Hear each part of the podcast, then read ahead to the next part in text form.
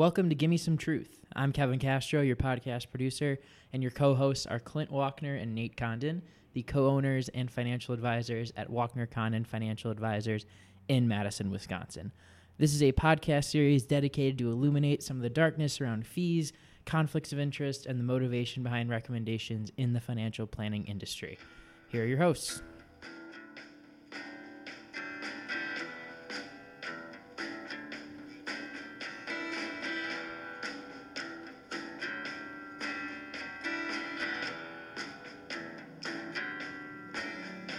Gotta leave your money behind you.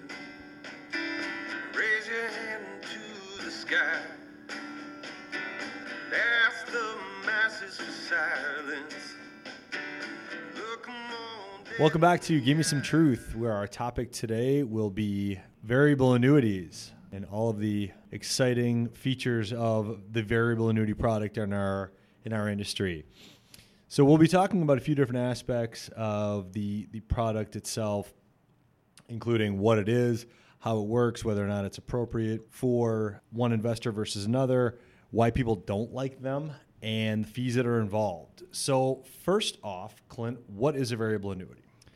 Variable annuity is an insurance product that's been developed by an insurance company, and oftentimes it contains variable annuity sub accounts, which are kind of clones to what mutual funds actually are. So we can't call them mutual funds, but they're clones of basically mutual funds. Um, and oftentimes, these variable annuities that are developed have, you know, sometimes a hundred different investment choices inside of those. And uh, the annuities are generated by the insurance company. So it could be, you know, MetLife's, and they have a fancy marketing name after it, the Preferred Plus Variable Annuity, and then uh, they'll contain those sub accounts inside of those. So does it also have an insurance component as well?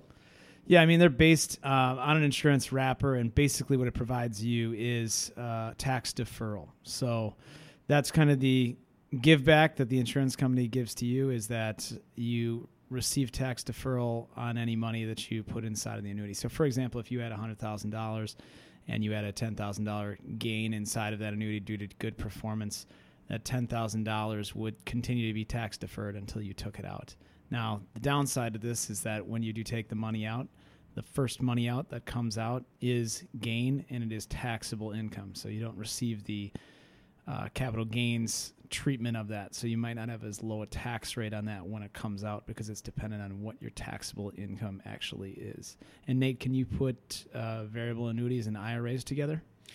You can. Uh, whether or not it is the best idea in the world is um, up to each individual situation, but you can use a variable annuity for uh, what we would call non qualified or just liquid money. You can use IRA money, you can use Roth IRA money. Um, so, really, it's just a, a destination, if you will, for investment dollars. Um, is it fair to say that it is an insurance and investment product uh, kind of operating at the same time? It kind of is, and, and the good and bad of that is that you know it does carry more fees inside of it, uh, but it does carry that special tax deferral. So in some circumstances, if you run the numbers, the tax deferral might make some sense. But oftentimes, what happens is, despite the fact you have that tax deferral, the expenses will kind of eat from that uh, sort of pot of money, and it's not necessarily worth it to do it. So you've got to be real careful there. And just like you alluded to, Nate, I mean, IRAs don't carry you don't get double tax deferral or anything like that so inside of an ira if you take a withdrawal out of that account um, there can be some some taxes and, and penalties on anything you take out So, can you just briefly discuss who is a good candidate for a variable annuity? Um, where does it make sense? Where does it possibly not make sense? good candidate for a variable annuity would generally be somebody that's a little bit older because um, these are also tied to age 59 and a half rules. So, in other words, if you're 40 years old and you're getting that tax deferral and then you decide to take the money out when you're 45 or 50, uh, if you take that money out prior to age 59 and a half, you're going to have a 10% excise penalty on top of the taxation that you're going to incur. So, it's definitely somebody that's uh, you know, probably in their mid 50s or greater that should consider variable annuities, unless the uh, they intend on using it really, really long term. Then they could go a little bit sooner than that. But there's really very few reasons why somebody in their 20s, 30s, or 40s would be able to use a, a variable annuity effectively in their financial plan. But we have seen this, have we not?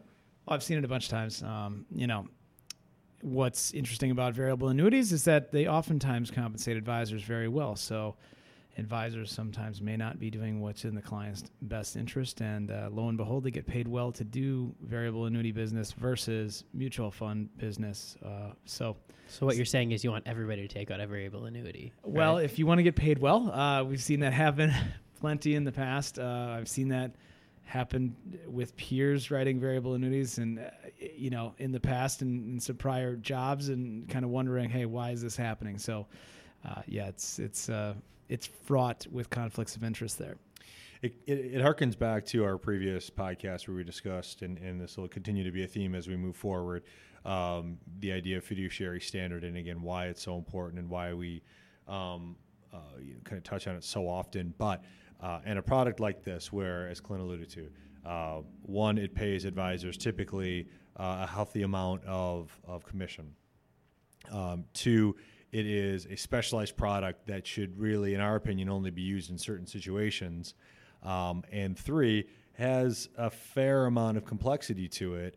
Uh, when you put these three things together and you're dealing with somebody that is not required to do what's in your best interest as uh, as an advisor, you have a situation that is ripe for conflict of interest. And um, in in kind of looking at why some people in the industry disdain variable annuities, and in some cases, um, kind of build their uh, build a large part of their practice uh, on uh, kind of going against the idea of variable annuities. Uh, Ken Fisher is a, a, gentleman that comes to mind. Um, a lot of it is is tied to the fact that this product is is way overused. Um, what are the uh, what are the situations where it makes sense to use a variable annuity, Clint? Um, what we saw primarily, actually, about 10 years ago, there was a huge arms race in variable annuity living income benefit riders. And those were very rich riders, actually, where they guaranteed you a certain amount of growth tied to an income benefit and then a guaranteed amount that you would receive. So let's do a for example because it's kind of complex. If you had $100,000 in a variable annuity, they were bonusing you out at a rate of sometimes 7% compounded. And so at the end of the 10 year bonusing period, you had $200,000 of which you could draw off of. And you could draw off a guaranteed 5% per year or $10,000 a year. And this was regardless of market performance. Now, the downside is that you had to stay in the contract the whole time and you couldn't withdraw really more than that 5% without having some severe ramifications. But those are some pretty rich benefits that you had. Nowadays, those benefits have gone away and are significantly different than they were just even a few years ago because insurance companies, lo and behold, we went through a down market and now they're on the hook for that money. So uh, once the insurance company loses, they tend to learn from their mistakes and never lose again. So, um, you know, they're in a situation where they've redesigned the products and the pricing and the riders and benefits, and now they're not nearly as uh, beneficial to clients as they once were. So, currently, if you're using a variable annuity, it is uh, primarily due to tax deferral reasons. Oftentimes, when Nate and I use a variable annuity for a client, they already have an existing variable annuity and they have some gain inside of there and they don't want to recognize that gain. So, we want to reduce the expenses oftentimes in those variable annuity contracts. So, we'll transfer them over in what's called a 1035 exchange. And when we do that, that continues to delay the taxation on that money. And then we oftentimes can put them in a better economic situation going forward. Yeah, just as we can, um, you know, go from one IRA investment to a different IRA investment, we can go from one Roth investment to a different Roth IRA investment. We can go from one annuity contract to a different annuity contract and and continue that tax deferral. And so, with the uh, placing of, of assets into variable annuities, if it's money that's not been in a variable annuity before, uh, there we have a, a lot to kind of research and look at and make sure that this is the right product. Once somebody already has a variable annuity, uh, we're a little bit more limited because we, we in a lot of cases want to stay in the variable annuity world so that we can continue that tax deferral. So then it just becomes a, a comparison of what does your current contract look like versus what is available in the industry right now. Um, and as Clint alluded to, you know, a lot of our clients that that we uh, worked with back in in 06, 07, 08, um, you know, they they have variable annuity contracts right now, which um, unless something drastic changes in the industry, they're going to be with those contracts for the rest of their lives because they do have the insurance companies on the hook at this point, and they are set to benefit now for the remainder of their lives on that contract. Other people uh, might not have had such a lucrative contract, might make a lot of sense to move from one contract to another um, because the fees might be a lot lower. So let's move to that quickly. Uh, Clint, let's talk a little bit about fees. How do fees work in a variable annuity? Well, there's a litany of fees inside of variable annuities, and that's what really makes them products that are difficult to recommend on a regular basis. So, number one, there's the mortality and expense fee, and basically that is the fee to set up the contract by the insurance company. And so that can range anywhere from 20 bucks a month, which is on the, the low side, obviously, all the way up to 1.25, 1.4. Uh, sometimes we've even seen 1.8. And it depends on some of the liquidity provisions inside of the contract. So, can you walk with your money right away? And in most cases, the answer to that is no, because the insurance company has to pay the investment advisor and they need to be able to recoup that if the client were to walk away. Number two is an annual fee on the contract. Oftentimes that's waived if you have a certain dollar amount on the contract. If you have 50,000 or 100,000 in the contract, they'll usually waive that, but that fee can range anywhere from 10 to $100 annually and sometimes is charged off uh, on the contract if it's it's a smaller dollar amount. And then there's uh, variable annuity sub account fees. And Nate, do you want to explain that a little bit more? Yeah, as Clint touched on earlier, um, the sub account fees are uh, similar to um, mutual fund operating expenses, and that's a, a, again a subject we tackled in a previous podcast. Um, essentially, that's what we're paying the investment companies to be able to use their investment products uh, within the variable annuity contract. So we're ending up with investment products similar to any other investment. We're just doing it through the the um, kind of framework, if you will, of a variable annuity contract. So, um, you know, simple math here. Um, you know, we can be looking at uh, you know costs on these contracts depending on what riders we put on the contract, and we'll get into that in just a minute. Uh, we're looking at costs that can range um, anywhere from as low as Clint said, you know, twenty dollars a month, which is it's an incredibly low fee, all the way up to you know three, three and a half, sometimes four percent per year. So they can be ex- incredibly expensive contracts. Um, Kevin, as the layperson in the room, um, is everything in the world that's expensive bad? I'm gonna go with no. No, that's correct. Not everything in the world that's it. expensive is bad. You did it. That's that's very good. Very good. Um, so just because something is expensive doesn't mean it's bad. We have to get value for what we're paying for. And so if we have a contract that's costing us over three percent per year, that's not inherently bad or wrong. We just better be receiving a large amount of value for what we're paying for that contract. Um, Clint, can you talk a little bit about riders and, and how they work?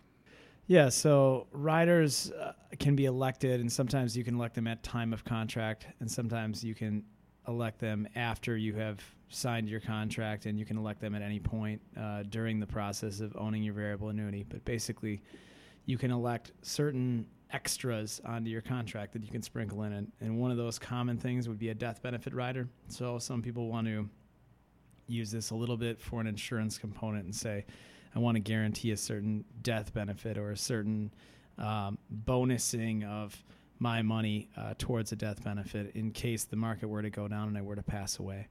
Uh, number two, a real common rider that's selected is a lifetime income rider, and so there uh, that's a rider that pays out a certain percentage at a certain point and will guarantee that income throughout the course of your lifetime. So, like my prior example, hundred thousand dollars utilizing this uh, lifetime income rider they might guarantee 4% or, or 5% of the contract value at that time for the rest of that person's life, regardless of market conditions. So the insurance company does some things to limit investment options so that you can't buy into an emerging market small cap fund, put the insurance company totally on the hook for your wild risk that you take, and then take your guaranteed income. So oftentimes they'll make you take a certain model um, that's more conservative that they can kind of risk manage themselves so that again they don't lose in this situation.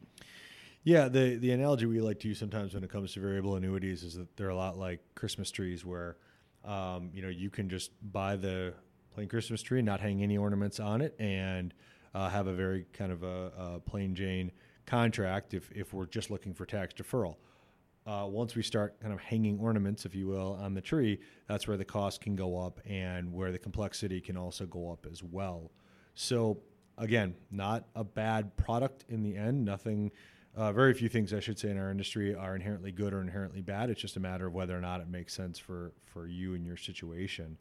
Um, closing out here, Clint, what's the kind of the, the three or four things that we want people to walk away from um, when they think about variable annuity con- when they think either about a purchase of a variable annuity contract initially or whether or not they have a variable annuity contract and should they stay with it?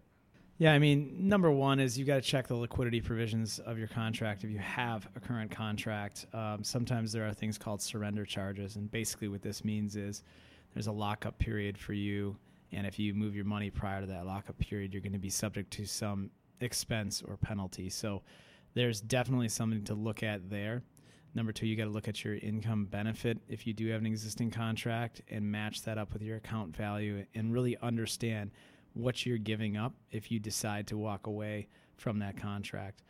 Number three, if you're considering a variable annuity purchase, um, now variable annuities are becoming a lot more stripped down, and you need to look at a wide variety of contracts and you need to make sure that you're in one that number one we'd like to see no surrender penalty inside of that and full liquidity all the time and number two we'd like to see it on more of a fee based sort of platform that does not pay the advisor commissions so we can help remove that conflict of interest. There are some great contracts out there from TIAA-CREF and Vanguard and others that do um, some fee based type of investing, and a few of those also offer income riders. So if you're considering purchase, uh, don't take what your advisor is just selling you at face value. You should do a little shopping around and see if there's something that might fit your situation better.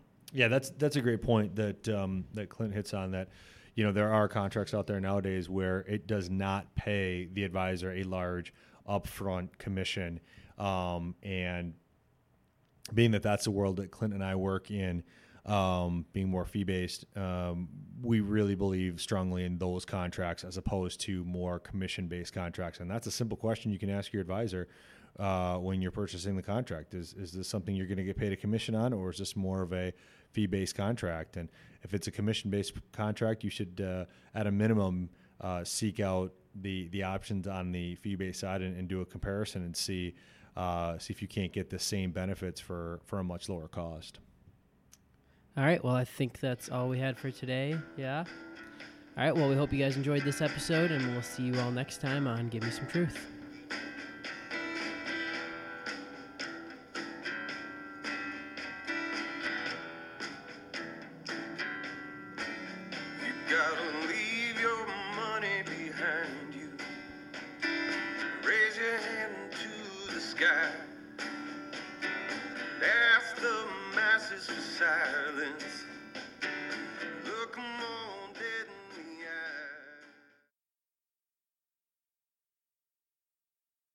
Advisory services are offered through Walkner Condon Financial Advisors LLC, a registered investment advisor in the states of Wisconsin and Texas. Clint Walkner and Nate Condon are investment advisor representatives of Walkner Condon. Kevin Castro is an office manager and marketing communications specialist for Walkner Condon Financial Advisors. He is not registered, and his participation in this podcast is limited to unregistered activities and will not be providing any advice that is investment related, nor should any comments he makes be construed as giving investment advice. Insurance products and services are offered through WC Insurance Services LLC, Walkner Condon Financial Advisors LLC, and WC Insurance Services LLC are affiliated companies. Content should not be viewed as an offer to buy or sell any of the securities mentioned or as legal or tax advice. You should always consult an attorney or tax professional regarding your specific legal or tax situation. Walkner Condon Financial Advisors LLC is not engaged in the practice of law. Whenever you invest, you are at risk of loss of principal as the market does fluctuate. Past performance is not indicative of future results. Purchases are subject to suitability. This requires a review of an investor's objective, risk tolerance, and time horizons. Investing always involves risk and possible loss of capital. Long term care, estate planning, insurance products, and tax advice are not offered through Walkner Condon Financial Advisors LLC. Walkner Condon works on a best efforts basis and does not promise or guarantee any results. Past performance does not represent future results. Please see WalknerCondon.com for additional disclosures.